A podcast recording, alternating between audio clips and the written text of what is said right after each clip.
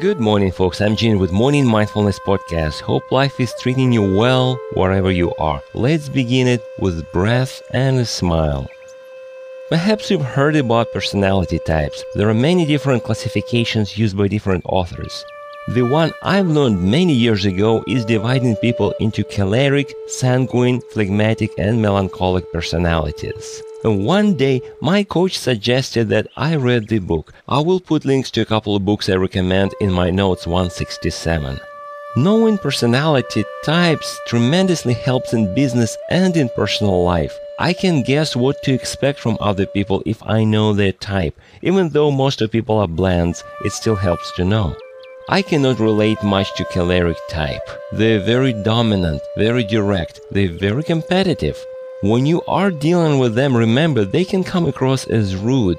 They don't like indecisiveness, and if you have a hard time making decisions, they will make them for you.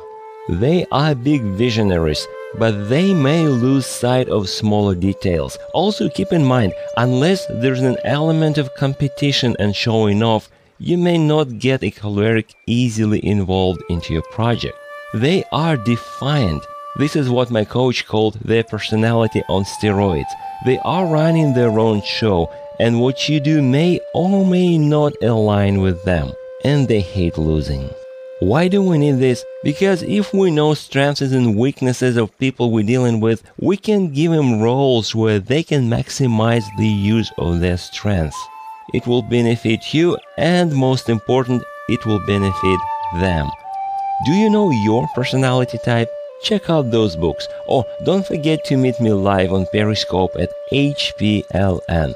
Thanks for stopping by. You can subscribe to my podcast or contact me through my website hpln.org.